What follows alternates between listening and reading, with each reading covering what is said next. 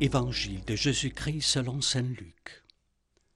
En ce temps-là, parmi les disciples, le Seigneur en désigna encore soixante-douze, et il les envoie deux par deux en avant de lui, en toute ville et localité où lui-même allait se rendre. Il leur dit, La moisson est abondante, mais les ouvriers sont peu nombreux. Priez donc le maître de la moisson d'envoyer des ouvriers pour sa moisson.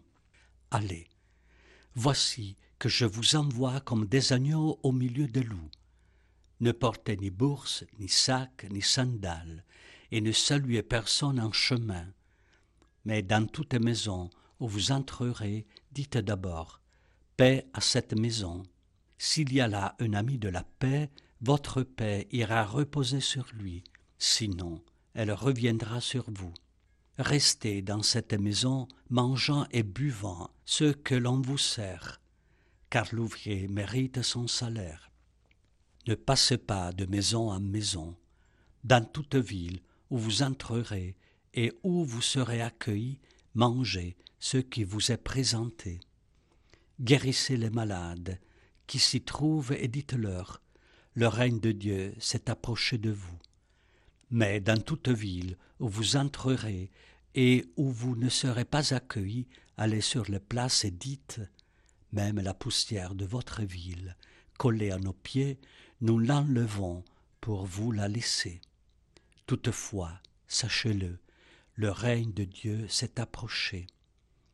Je vous le déclare, au dernier jour, Sodome sera mieux traitée que cette ville.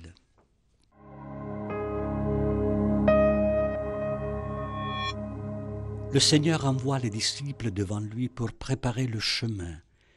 Il ne se substitue pas à lui, mais annonce son arrivée.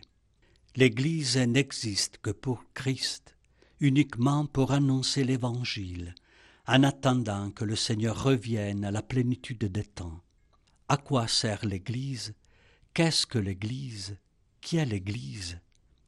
Ce n'est pas une sorte d'organisation religieuse destiné à préserver son propre pouvoir, mais c'est la communauté de ceux qui ont découvert le Christ et qui l'annoncent avec joie, vivent en fonction de leur Seigneur, préparent sa venue.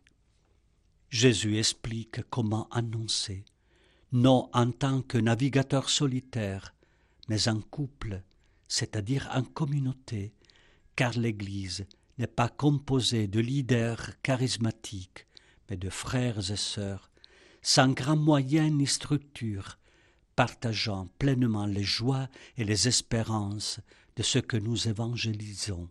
Le visage de l'Église, que nous devons encore compléter, commence précisément par la prise de conscience que nous devons revenir annoncer le Christ à ceux qui pensent le connaître.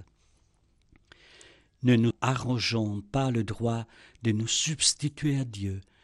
Ne pensons pas posséder sa vérité, mais avec une authentique humilité, racontons-le à deux, c'est-à-dire en communion les uns avec les autres, aux personnes que nous rencontrerons aujourd'hui.